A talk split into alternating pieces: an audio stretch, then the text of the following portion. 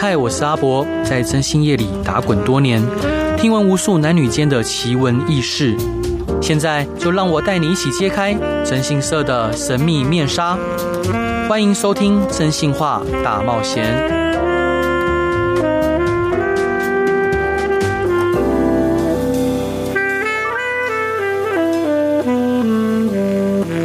各位亲爱的听众朋友，大家好，欢迎回到飞碟电台，收听由我真心沙仔所主持的《真心话大冒险》。嘿，今天邀请到的来宾，她既是律师、作家、讲师，也是主妇妈妈，甚至目前呢是娘子军女性创业平台女头目。多元的斜杠身份，在人生的旅途上不断解锁每层关卡的成就，让事业与生活充分的融合，有着丰富和多彩多姿的人生。让我们来欢迎律师娘林静茹小姐。嗨。嘿 主持人好，各位听众朋友，大家好。对，但我修正一下，其实我不是律师，我是律师的太太。啊、哦，是、嗯、对，律师太太。所以伙伴，就是当律师太太有没有什么特别难以适应的地方？呃，如果要说的话，会觉得另外一半他可能因为嗯职业上。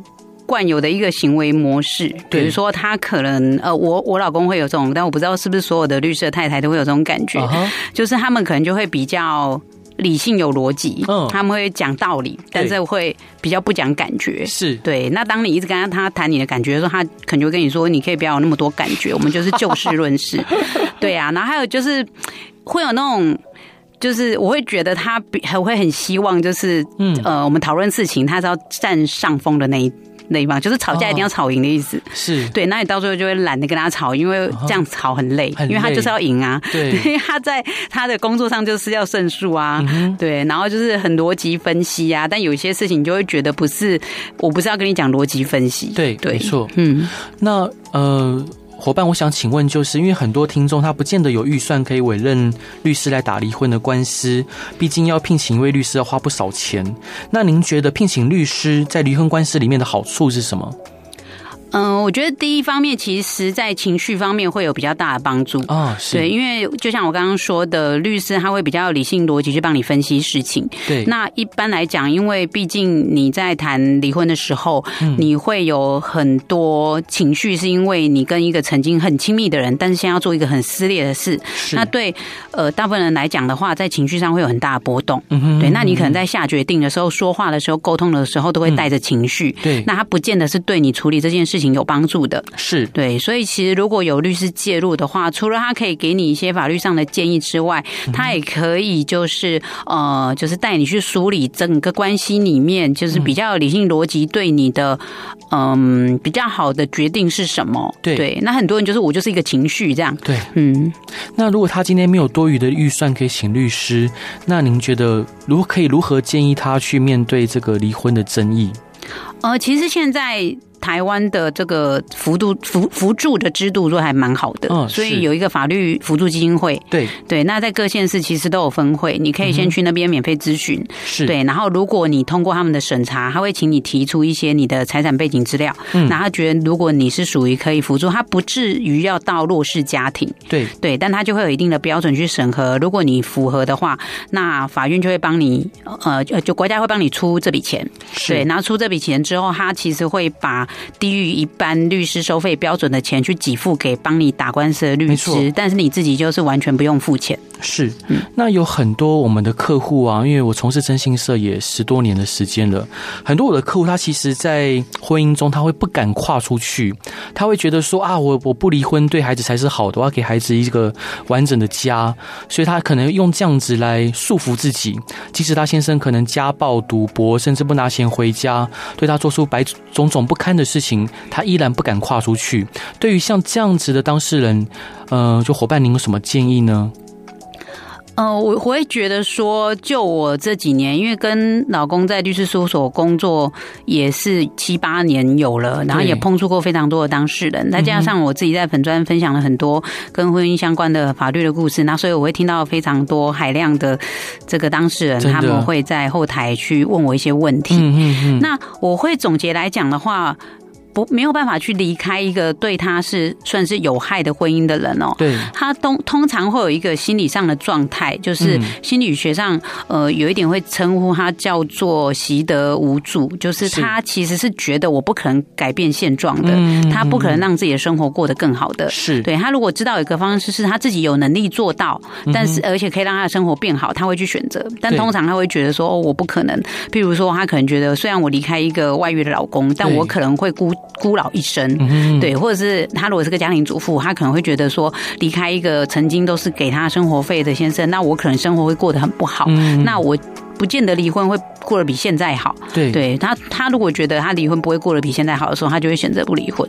对，所以像这样的人，其实他在心理上是比较没有自信心的。没错。对，我甚至有遇过，就是他本身经济是强势的哦，他的他们家里的主要的经济来源其实是女生。嗯，因为男生的事业一直没有很好。对对，然后那个太太是负责养家的，甚至先生有一些经济的状况还要跟他借钱。没错。但有一天他发生发现先生那个有外遇了。对。结果先生被发现的时候，他就想说，那干脆就撕破脸，他就说啊，不然来离婚，对呀、啊。结果这个女生反而是放不下的，她就希望说，如果先生可以回头的话，她还是想要留住这段婚姻。对对，那他们过程中变成先生吵着要离婚，他不要，但是外遇的是先生，没错。对，可是他也没有养不起自己的问题，因为他其实事业发展的很好，是对，所以在这个状况来讲的话。对他来说，我们会觉得习得无助的人好像是一个弱势的人，其实不见得，因为他你看他就是在在商场上那么厉害，那么会赚钱，带领那么多员工，为什么会觉得他习得无助？是。那其实对他来说，他心理上还是有个状态，就是说我离婚之后，可能没有人，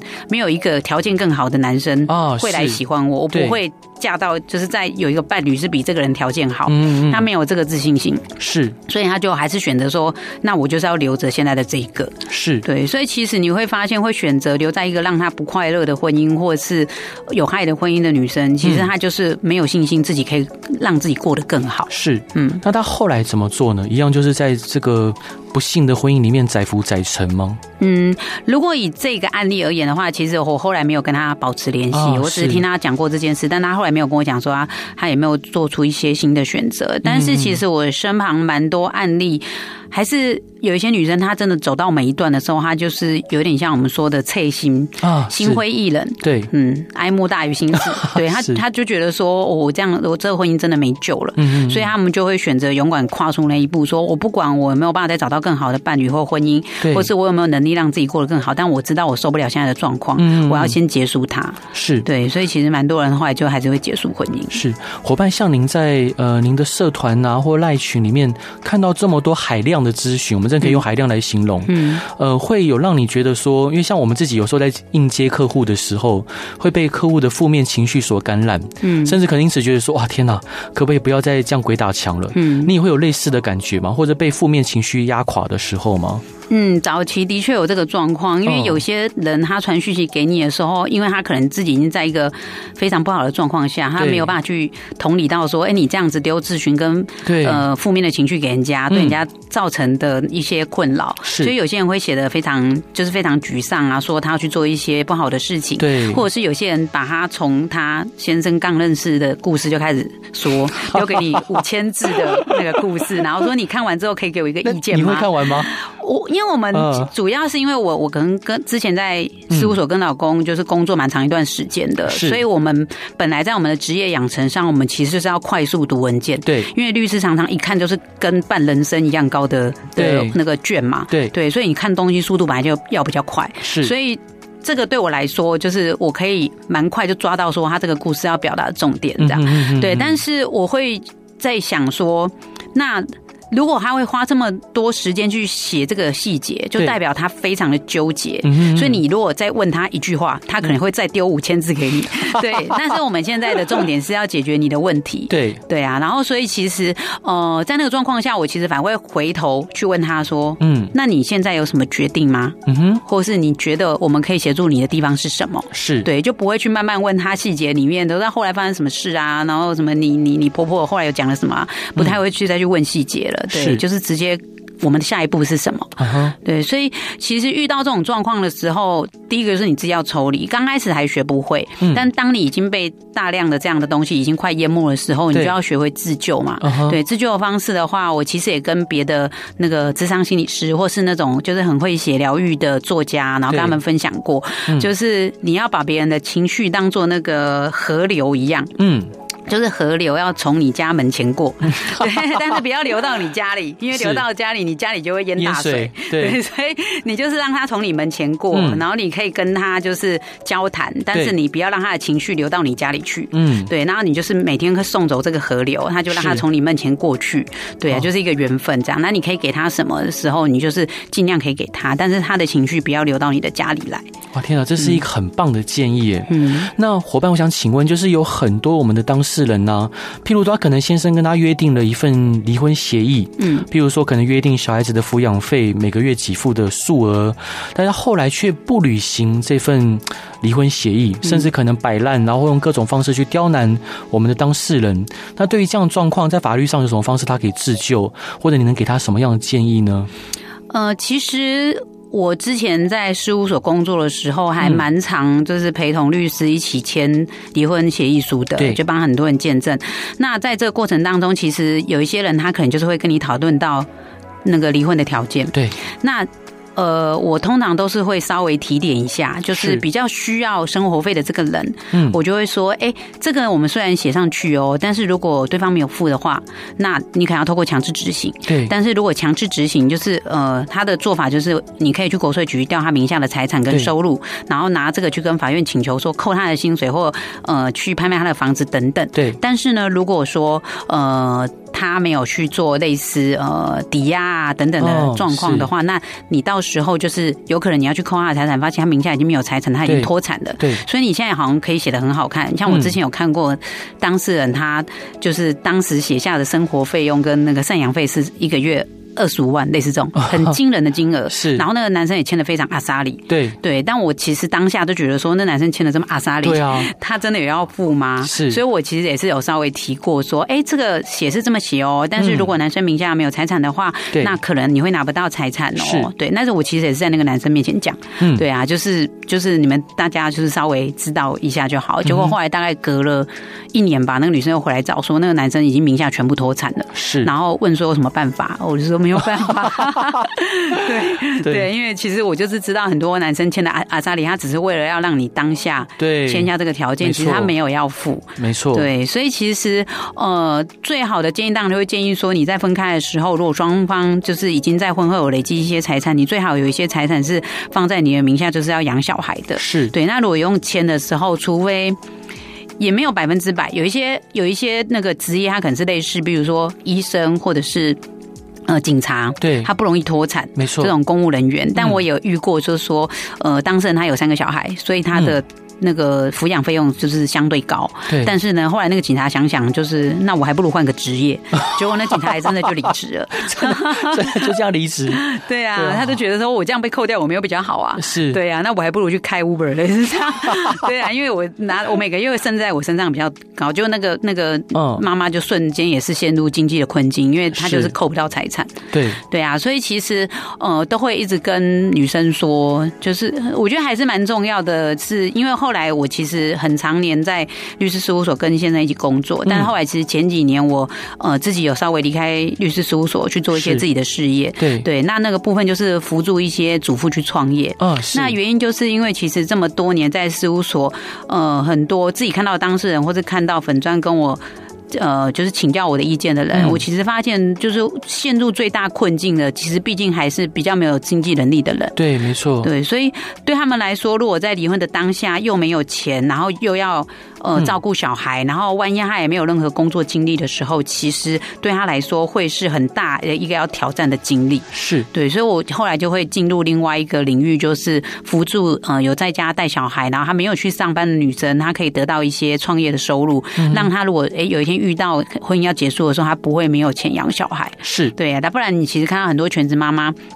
他在离婚的时候，他没有收入，他没有存款。对。然后小孩如果还小，如果说像上小学还好一点，小孩如果是这种两岁三岁还上上小学之前的那个年纪的时候，你会发现他万一去上班，他就不能顾小孩。对，对他顾小孩又不能去上班。嗯，对。那如果娘家还不能支援他，然后老公也没有给他钱的时候，陷入困顿。他就是被迫要放弃小孩啊。对啊，对啊，对。那对他来说是很大的一个呃，就是震撼，因为他觉得自己一一手把小孩带到是我生的，然后是我是我养到现在的。我说我这几年都是花心意在他身上。是。但是以现在台湾给的那个呃探视权，其实频率是非常低的。是。对他希希望小孩的生活稳定嘛，不要一直被今天住这边，明天住那边。对，对，那一个全职妈妈，她已经觉得我老公已经没有了，家庭没有了，嗯、结果连小孩都不能在我手上，我一个月只能看他几次。对，对他来说其实是很大的一个伤害。没错，伙伴这一段想分享给大家的歌是梁静茹的什么歌呢？呃，先来一首，先来一首，那我们就来分享这个。呃，如果有一天好了，如果有一天，如果有一天你要面临离婚的时候，你要怎么办呢？我们一起来听这首歌。Hello，各位亲爱的听众朋友，大家晚安，欢迎回到飞碟电台，收听由我真心是阿仔所主持的《真心话大冒险》。今天邀请到的是一位我仰慕已久的一位伙伴，她是律师娘。Hello，伙伴。Hello，大家好，我是律师娘。哎，称呼您伙伴是非常不好意思，因为因为我们没有合作过，但是我称呼每个人都叫伙伴，对啊，先跟您报告。好，没关系，因为我的生活当中也蛮多伙伴的，哦，所以是 OK 的。所以感感觉您是一个，就是因为我们刚刚聊到，就什么样的人会跟什么样的人相聚在一起。嗯，因为伙伴您是一个非常认真而且非常理性，又有同情心跟正义感的一个人。嗯，就感觉你身边的朋友有很多，我们有共同朋友，对，也都是这样。这样子的人呢？对对对，有几位我们认识的人，的确是在在自己的呃行事作风作风上是比较严谨、比较自我要求的。是，嗯，对。但是你会不会觉得我们这样算是异类？因为现在对我们自己要求那么严谨的人不多了。呃，其实不会耶，因为我这两年也接触到一些不同的团体，像我现在有参加商会，嗯，对，那里面其实真的蛮多伙伴，我们就真的也是称伙伴，嗯，对，那我觉得他们其实让我非常佩服的，因为我后来就是过了中年之后呢，就是如果你有在了解星座的话，我就从一个太阳是摩羯座的人呢，上升到风象星座，是，所以我就变成说 idea 很多，但是有时候我做事情就是没有按照步骤，嗯，然后我就会常常被伙伴们提点，就是你要按照步骤来，按照规则来。然后我就有点像，这是好朋友，就很像跳脱那个那个，就是大家画好的框框，然后一直要往框框外面长这样。是，然后大家就会讲说，哎，不行不行，你那个就是枝叶不可以伸出去，这样我们要有框架。对对啊，那其实我身旁，我我觉得我我还蛮幸运的，就是在以吸引力法则来讲的话，我真的吸收到蛮多正能量的朋友。是，然后以现在的工作而言，因为可能主持人他的工作有需要面对一些需要帮助的人。对对，然后需要去突破的人，是对。那因为我现在的生活圈主要是在辅助女性创业，嗯，那像来找我的厂商，他们都非常的支持我，就是会给我们这边的妈妈多一点的训练或者是资源。对对，那我在呃，就是在这边我所支持的妈妈们呢，因为他们也决定要做些什么，所以才会靠过来我们这个呃娘子军的这个创业圈。嗯，所以他们其实正能量也是比较有的。所以现在我的生活里面其实呃正能量还蛮强大的。所以伙伴想请问，就是如果呃有呃这些妈妈想要加入您的社群，或想要加入您就是创业的这个计划，她要如何去找到你们呢？她其实可以先到我的粉专去私讯我，哦，那我就会去看什么样子的状况适合她。嗯，对。那其实做到现在的话，我们。上一次办活动还有好几个男生加入，也蛮有趣的。是是，对。但是呃，我主要的起心动念跟初衷，其实还是要帮助那些就是在家带小孩的妈妈。对对，因为我会发现说，在过去的工作经验当中，他们其实真的有很多呃缺乏的资源。比如说，他们可能会在结婚之后，他们就离开职场了。是。那他都在家里带小孩，那有时候小孩带出去生病，家人又会指责他，所以他有很不喜欢带小孩出去，或者是说，像我过去在当全职妈妈的经验。的时候，妈妈她如果带小孩去跟姐妹她要喝下午茶，对，结果我们本来要很优雅当贵妇的，结果小孩那边叽叽叫，那后来那个就是姐妹她也觉得说，那有没有人可以帮忙顾小孩，就是不要带他来嘛？嗯，对，你也处在那个很为难，你带来的时候又又造成人家的困扰，然后你不带，家人又觉得说啊，你什么时候回来？对，就搞得我们心理压力也很大。对对，所以后来你就干脆算了，我就先等小孩长大，我再出来玩好了。啊，对他渐渐就会断了生活圈，断了朋友圈，没错。所以其实我在扶助这些妈妈的过程中。中，我就会发现这些妈妈，她就是她会跟我讲说，哈，我要创业，那我就是必须要可能哦，如果要销售，可是我没有朋友，是，她说我的朋我真的朋友就是那五根手指头算得出来，是啊，对啊，可能要把大姑小姑也放进来，uh -huh. 对，她生活圈真的非常的狭窄，嗯，对，也因为这样子的关系，所以我用这样子的理念去经营这个呃我们的创业圈的时候，那我都会跟厂商讲这件事情，嗯，他们真的就是比较没有经验，他们很需要资源，他们很需要很需要培训，是。对，所以其实呃我。觉得比较好的部分是说，我的生活圈里面现在充满着非常多想要创业的妈妈，她们非常的单纯，嗯，但相对而言，她们也比较没有经验，是，所以有时候在支持他们的时候，的确会有比较费力的地方。对，他们跟一般有在外面上班的人比起来，他有一些呃观念跟思维是需要再提升上去，才可以让他想要做的创业做得更好。对，对，所以其实回归到我们刚刚讲到说，呃，如果有一天他遇到要那个离婚的时候，嗯。然后他可能就会想说：好，那这个小孩我我自己带大的，我一定要带在身边。哎，全职妈妈通常都会这样说，嗯、他们就是很很有 guts，就觉得说再怎么苦我也要带着我的小孩。我怎么可以接受我肚子生出来了，然后长到多大，然后结果不在我身边？嗯、对，很常听到。嗯啊，因为你现在如果说假设我们是单单方的侵权，然后又加上说对方双方不是那么和睦的分开的时候，不是说呃你想怎样就怎样的时候，嗯、那你依法的监护就呃探视权是。非常频率非常低的，是对。那这个状况下的话，我想以一个全职妈妈，她很难接受，说我二十四小时带的一个孩子，在我离婚的时候，什么我一个礼拜只能见他什么一次两次，然后我只能一个月跟他过夜两次。对，那你总跟他相处的时速可能一个月才几十个小时而已。对，那他们觉得很难接受，我会很想念我的小孩。那我也遇过那种就是类似这样的状况，就是哦，那全职妈妈她没有能力去养小孩，然后所以她只好先把监护权给对方的时候，然后遇到，其实你知道有很多那个男性那边的家庭，嗯、对，他们会这样哦，就是他们会觉得，那你既然已经选择要跟我离开了，对。对，那你就是不要让那个小孩牵挂你，嗯，因为如果你跟那个小孩太亲的话，小孩常常想念你，常常哭，那那对小孩不是好事。哦、如果你、哦、想法，嗯，他们会觉得，如果你真的爱小孩的话，嗯、你就不应该为了自私自己的想念去影响小孩。嗯、所以我希望呢，就是你除了该我们法定上可以见小孩的时间，你其他你不要找他，你也不要拿起电话说你要跟他讲电话，因为你这样子影响他的生活，因为他跟你讲话讲完电话都一直哭，对呀、啊，那你这样子的话，就是你不算爱小孩，所以他就会要求这个妈妈说，你就是什么时候可以见就什么时候啊，你请请要是比较多见，那也会遇到说。有时候是这个呃爸爸的想法，有时候是奶奶的想法，他就觉得说，哦，那既然已经分开，我也不想要他一直牵挂着，就是喜欢着、想念着那个他自己的妈妈。那他会想说，那我们就既然已经分开，那我的儿子也要有新的家庭。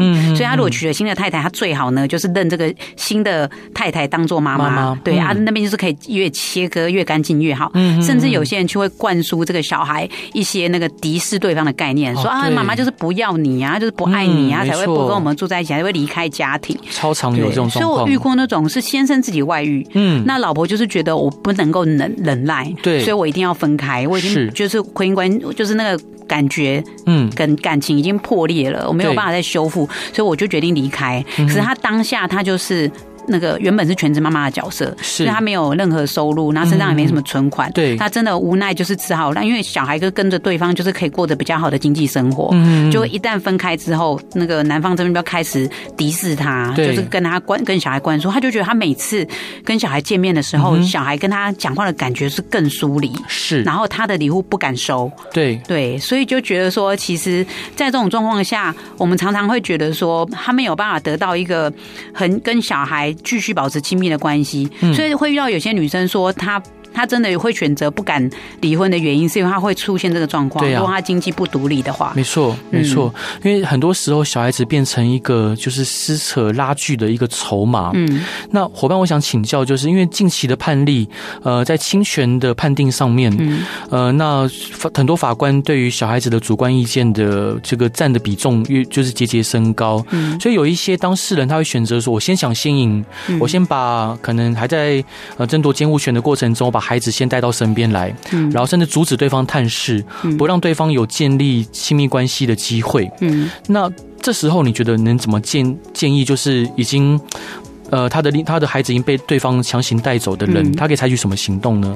呃，其实，在那个法院的这些案例里面，他们有观察到这样的状况，就是哎，大家都说先抢先赢啊，哦、还有所谓的原照顾者的原则啊，对。对啊，所以他我大家都要当原照顾者，嗯、对，所以就想说我先把小孩压着，所以其实这种案例在早期非常常见，嗯，但是后来你去看那个法院出来的那个裁定的案例里面哦，他其实有讲到这个所谓的原照顾者原则是要往前去推溯说这个。嗯小孩平常的生活到一天当中有多少个小时跟谁在一起，比例上的问题，而不是小孩现在当下是跟谁在一起。是。对，因为他们都知道，他们也会直接在那个呃，就是理由书里面写到说，因为本来大家都是会有那种先抢先赢的的观念，对。对，所以我们不应该用这种方式来判断小孩的原照顾者是谁。所以他就讲到说，很多生活上的细节要去判断说，到底因为原照顾者的确是一个比较呃会被。倚重的一个呃裁定小孩是侵权在谁身上的，是，所以我们之前有遇过一个蛮好玩的例子哦，就是这个先生呢一开始也是用骗的方式，他就是已经决定离婚了，小孩在太太那边，对，他就跟他说这个奶奶好想念他哦，不然你可以让我把小孩带走，然后就是把他那个我当天就会带回来给你了。结果后来把小孩带走之后就不还给他了，完全不给这个太太看小孩，对，就是放在他家，然后就看小孩，不然就是他就是给一些很苛刻的方式让他看，那那妈妈当然是就是。以泪洗面，然后等那个社工在做这个访视报告的时候，他也跟社工说：“我们就是原照顾者啊，小孩就是我们在照顾的啊。”是。然后那个先生说：“哦，平常都是我在顾的。”结果那个社工是有经验的，对，他就开始问一些细节。请问小孩一天，等那小孩小，请问那小孩一天要喝几次奶？嗯，一次奶要喝几 CC？是。尿布是用哪个牌子？是哪一个 size？嗯。结果那先生完全回答不出来。是。对，然后后来社工就做下评论说：“所以呢，先生说他是平常照顾小孩这件事情，可能有待商榷。”所以后来那个就是先就是太太那边拿到那个侵权，对，但他其实原始先生一直坚持他才是小孩的原照顾者，是没有错。但是呃，如果他长时间小孩被带走了，因为小孩子的意愿可能也被影响，就像您刚最近讲的例例子里面，呃，就是其中一方不断灌输小孩子敌意啊，或者负面的想法，所以其实小孩子可能在面对家事调查官或者是法出庭作证的时候，嗯，他表达说，那我不想要去对方那边，嗯，其实这时候你有什么样的补救措施？呃，首先，其实，在台湾的那个家事事件里面有规定一个机制，叫做暂时处分，嗯、是。对，它可以快速的开庭，然后快速的先呃裁定一个小孩目前的呃暂时定他目前的状态。比如说，小孩一开始都是跟妈妈在一起，然后结果先生突然压住他的时候，妈妈可以赶快去申请一个暂时处分，是就是说小孩到底应该跟谁住？嗯、那他通常裁定的标准就是小孩原本的状态是什么，不会给他太大的变化。嗯、所以一直是这个全职妈妈在照顾小孩，然后小孩被抢走了。你申请暂时处分，那个法官是可能先让小孩回到妈妈的身边，我们再慢慢打官司。嗯、对，伙伴，这一段想呃分享给大家歌是什么歌呢？呃，那我们就来分享一个小手拉大手。好，梁静茹的歌，我们一起来听。Hello，各位亲爱的听众朋友，大家好，欢迎回到飞碟电台，收听由我真心是阿仔所主持的《真心话大冒险》。每周一到周五晚上十一点到十二点，用声音、用故事、用音乐陪伴您。今天邀请到的呢，是我一位，我觉得今天我仰慕他已久，而且不管是他在社群上面的经营啊，还有他的正义感，还有他对于许许多多在婚姻中嗯遇到困难的当事人。他有耐心的、悉心的去为这些当事人做咨询。他是我可爱的好伙伴，律师娘。嗨，Hello，大家好，主持人好，我是律师娘林静茹。伙伴，所以，嗯，就是对于律师娘这样的称号，您有不喜欢吗？或者是一直还是觉得这个称号是 OK 的吗？呃，我觉得他其实跟我的生命历程是有点关系的，因为呃，当初粉专会取律师娘这个名字，是因为呃那时候我本来跟我老公做了很多年的餐饮业，然后大家都就就我的朋友身旁的朋友都很喜欢叫我老板娘。嗯，后来老公老公考上律师之后呢，他们就哎说，当老板娘要改成律师娘，就我是先有律师娘这个昵称，然后才开粉砖的。嗯，对，然后开了粉砖之后，就那时候都取了一个名字叫律师娘讲悄悄话。对，那开始分享这些，哎，到最后律师娘已经。变成一个我的代名词的，是就是哎，大家好像觉得讲到律师娘就是讲我，虽然全台湾有那么多律师的太太，可是好像提到律师娘讲的就是林静茹，对，她变成一个代名称。嗯，但是其实在这过程当中，就是我跟我老公有一个蛮纠结的地方，就是很多人遇到他会说，哎，你是不是就是律师娘的老公？他觉得说我干嘛被冠七星的感觉。然后那个我刚好倒过来是，哎，我慢慢觉得说我叫林静茹，我为什么一定要是某个人的太太？对，因为我不是律师，那叫律师娘就是律师的太太。对，可是我想要做的，我有。我自己啊，我有我自己的那个想要被呈现的感觉，为什么就是要用一个太太而存在？嗯，对，所以我觉得“律师娘”这个名称，在我跟我先生的这个生命里哦，是很特别的一个名词，就是他给我来讲，好像让我失去了自我，对他来说也让他觉得让他失去了自我，是对啊。然后，但是呢。后来慢慢觉得说，当然我现最近年来也慢慢会证明，就是我会跟大家说，你就叫我静茹，不要叫我律师娘，是对。但是我会把这个名词是当做一个大家的，呃，就是。需需求就是他们会希望这样的一个角色来能够去同理他们遇到两性关系这件事情的时候，有一个类似像明灯的角色，就是可以告诉他说：“ 是我不用紧张，其实人生的就是呃光明的彼岸就在那边。”这样，律师娘会带你走到那边去。这样是对对对，其实我会。把它跟我自己稍微有点脱离，或我可能是创造出这个名词跟它代表的意义的人，对对，但是我觉得也很好，因为他跟我人生走很多很长一段时间，嗯、那到现在为止的时候呢，就是也因为他带给别人的形象，让我在做很多事情的时候，其实他相对是有信赖度的。哦，是没错，伙伴，因为我们常说律师这一行业，呃，劝离不劝和，嗯，那您自己呢？就譬如说，面对可能呃当事人他的先生犯了错，不管是外遇或酗酒赌博。或疑似的家暴，你会怎么劝你的当事人？你会觉得他说那就离婚好了，还是你有什么样建议给当事人吗？嗯、呃，我我我不会直接跟他这个给他这样的建议，就是那你最好离婚，或是先不要离好了，怎么样？是对，但是我会带着他去思考说，你自己想要的东西摆在优先顺位的是什么？是，我的确不会，其实我不会去反对说有一个妈妈她发现她先生外遇了，嗯、但是她她她觉得。这件事当然对他来说是很大的创伤，对。可是如果有一天为了这件事情两个人分开，嗯，然后小孩就是被迫没有办法好好的去在一个家庭里面成长，对。然后但是先生愿意回头，也愿意去修补，是对。那我不会觉得你一定要离婚，虽然你其实你我知道你受伤很重，嗯，对。那你要选择当下对你来说最重要的事情是什么？对。如果对对你来说，你觉得我们花时间去修复它，但是拥有一个圆满的家庭是 OK 的，对。那我就觉得那。就是你的选择，但我的确有有朋友知道老公外遇的那一瞬间，那我们离婚吧。对，果决，对，明快，对，而且他直接跟我讲说，嗯，而且他也没有，他没，其实没有太多的证据，她老公是在她面前直接跟她讲的，嗯，说我想要跟你坦诚一件事，就是我做错事了，这样。是。对，所以如果今天她老公突然就不承认了，然后要开始打官司，他不见得有什么大的赢面，因为在外人面前他们是非常的和睦的，是。对，所以很登对的这样，对，可是她当下决定离婚，因为她告诉我说，她知道她自己的个性，她如果当下。给他机会的时候，他后面会越来越犹豫不决。是对，所以他觉得说，而且这件事情永远都会放在他的心上，他是过不去，他知道，对他就会卡在一个又不又不离婚又很痛苦的一个人生状态中。嗯，对，那他就觉得说他，他他太了解自己是什么样的人了，所以他就赶快去快刀斩乱麻。对，对啊，所以其实我觉得每个人的个性不同，我的确也有朋友，他们是老公曾经外遇过，但他现在家庭和睦。嗯哼，对啊，那我当然知道说这个太太她不会完全忘记自己。件事对，可能他选择了我，就是带着这样的伤口跟对方一起在走未来的人生。是对这个，所以是没有绝对的。嗯嗯，所以很多配偶在很多当事人，他他的另外一半发生外遇之后啊，然后另外一半可能因为可能我们当事人也没有掌握到足够的证据，那另外一半可能就现在说啊，我可不可以原谅我？他可能就想要回头，那表示不想离婚，但是我们当事人又很想离婚，嗯，这时候你觉得可以怎么做？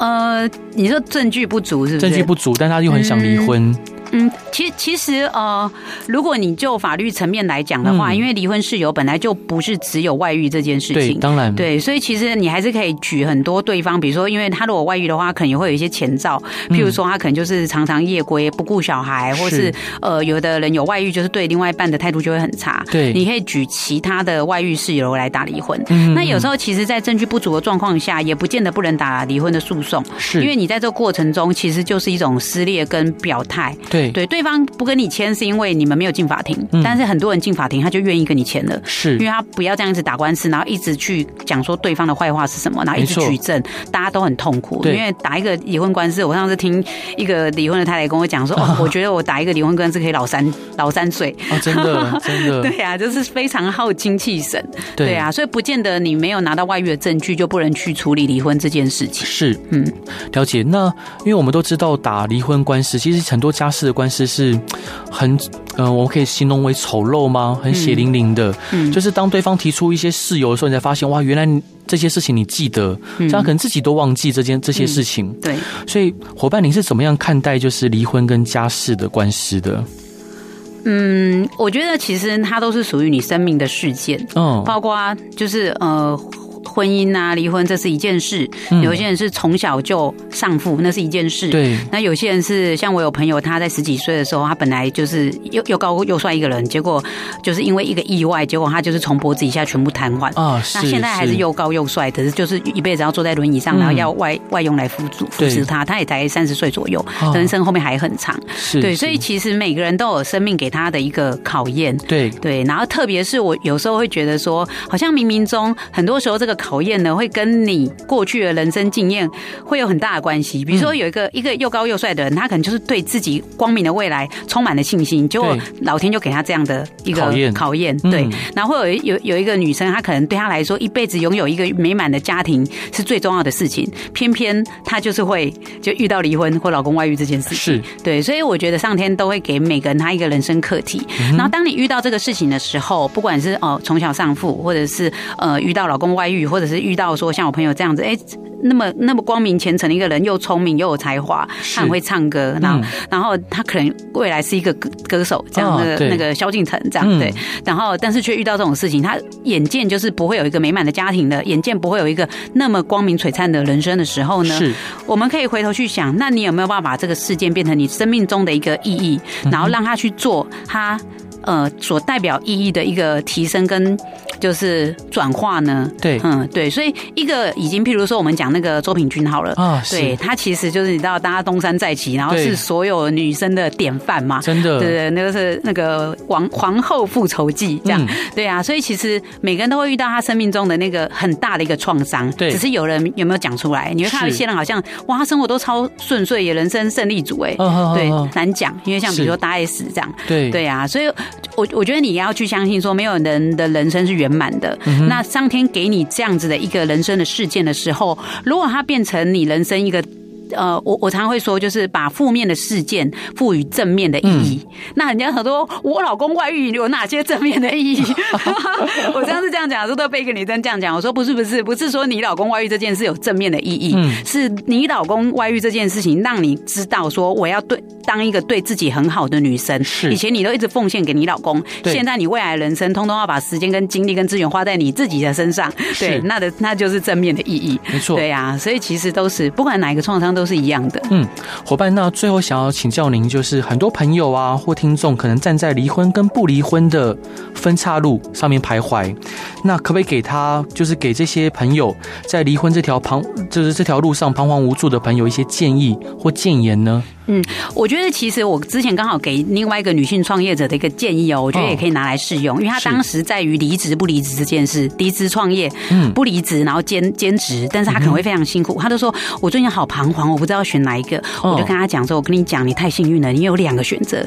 有些人是不能离职的，对对，有些人是没有办法上班的，但你有两个选择，所以这是好事。这样，所以当你觉得没有没有选择的时候，那才是比较辛苦的。当你有选择的时候，你要很开心，说那是我做下的选择。”选择，嗯，所以既然是你做下的选择，你都可以选择快乐。嗯，其实不管在什么状态，快不快乐都是你自己选择的。哇，这句话太棒！就是我希望我们的伙伴，还有我的客户，还有各位听众朋友，都可以选择让自己。快乐的那条路，嗯，因为毕竟人生就只有那么一次，嗯。那伙伴最后一段想分享给大家的歌是什么歌呢？哦，那因为这一段我们聊到那个外遇的部分，那我们就一样呢。我们今天是梁静茹的演唱会，就来一首 《第三者》。好，我们先来听梁静茹的《第三者》。那各位听众朋友，如果有任何想要听的案例、想要分享的故事，或有任何疑难杂症，都欢迎来到真心是阿仔的粉丝团，也欢迎来到呃伙伴您的粉丝团的名称是律师娘讲悄悄话。好，也欢迎到律师娘悄悄话来分享，嗯、呃，就提出你的想法，然后当然，如果你有想要创业啊，或是你有对人生有不同的期许，也欢迎找律师娘静茹来分享。那希望大家都喜欢今天的广播，大家晚安，拜拜。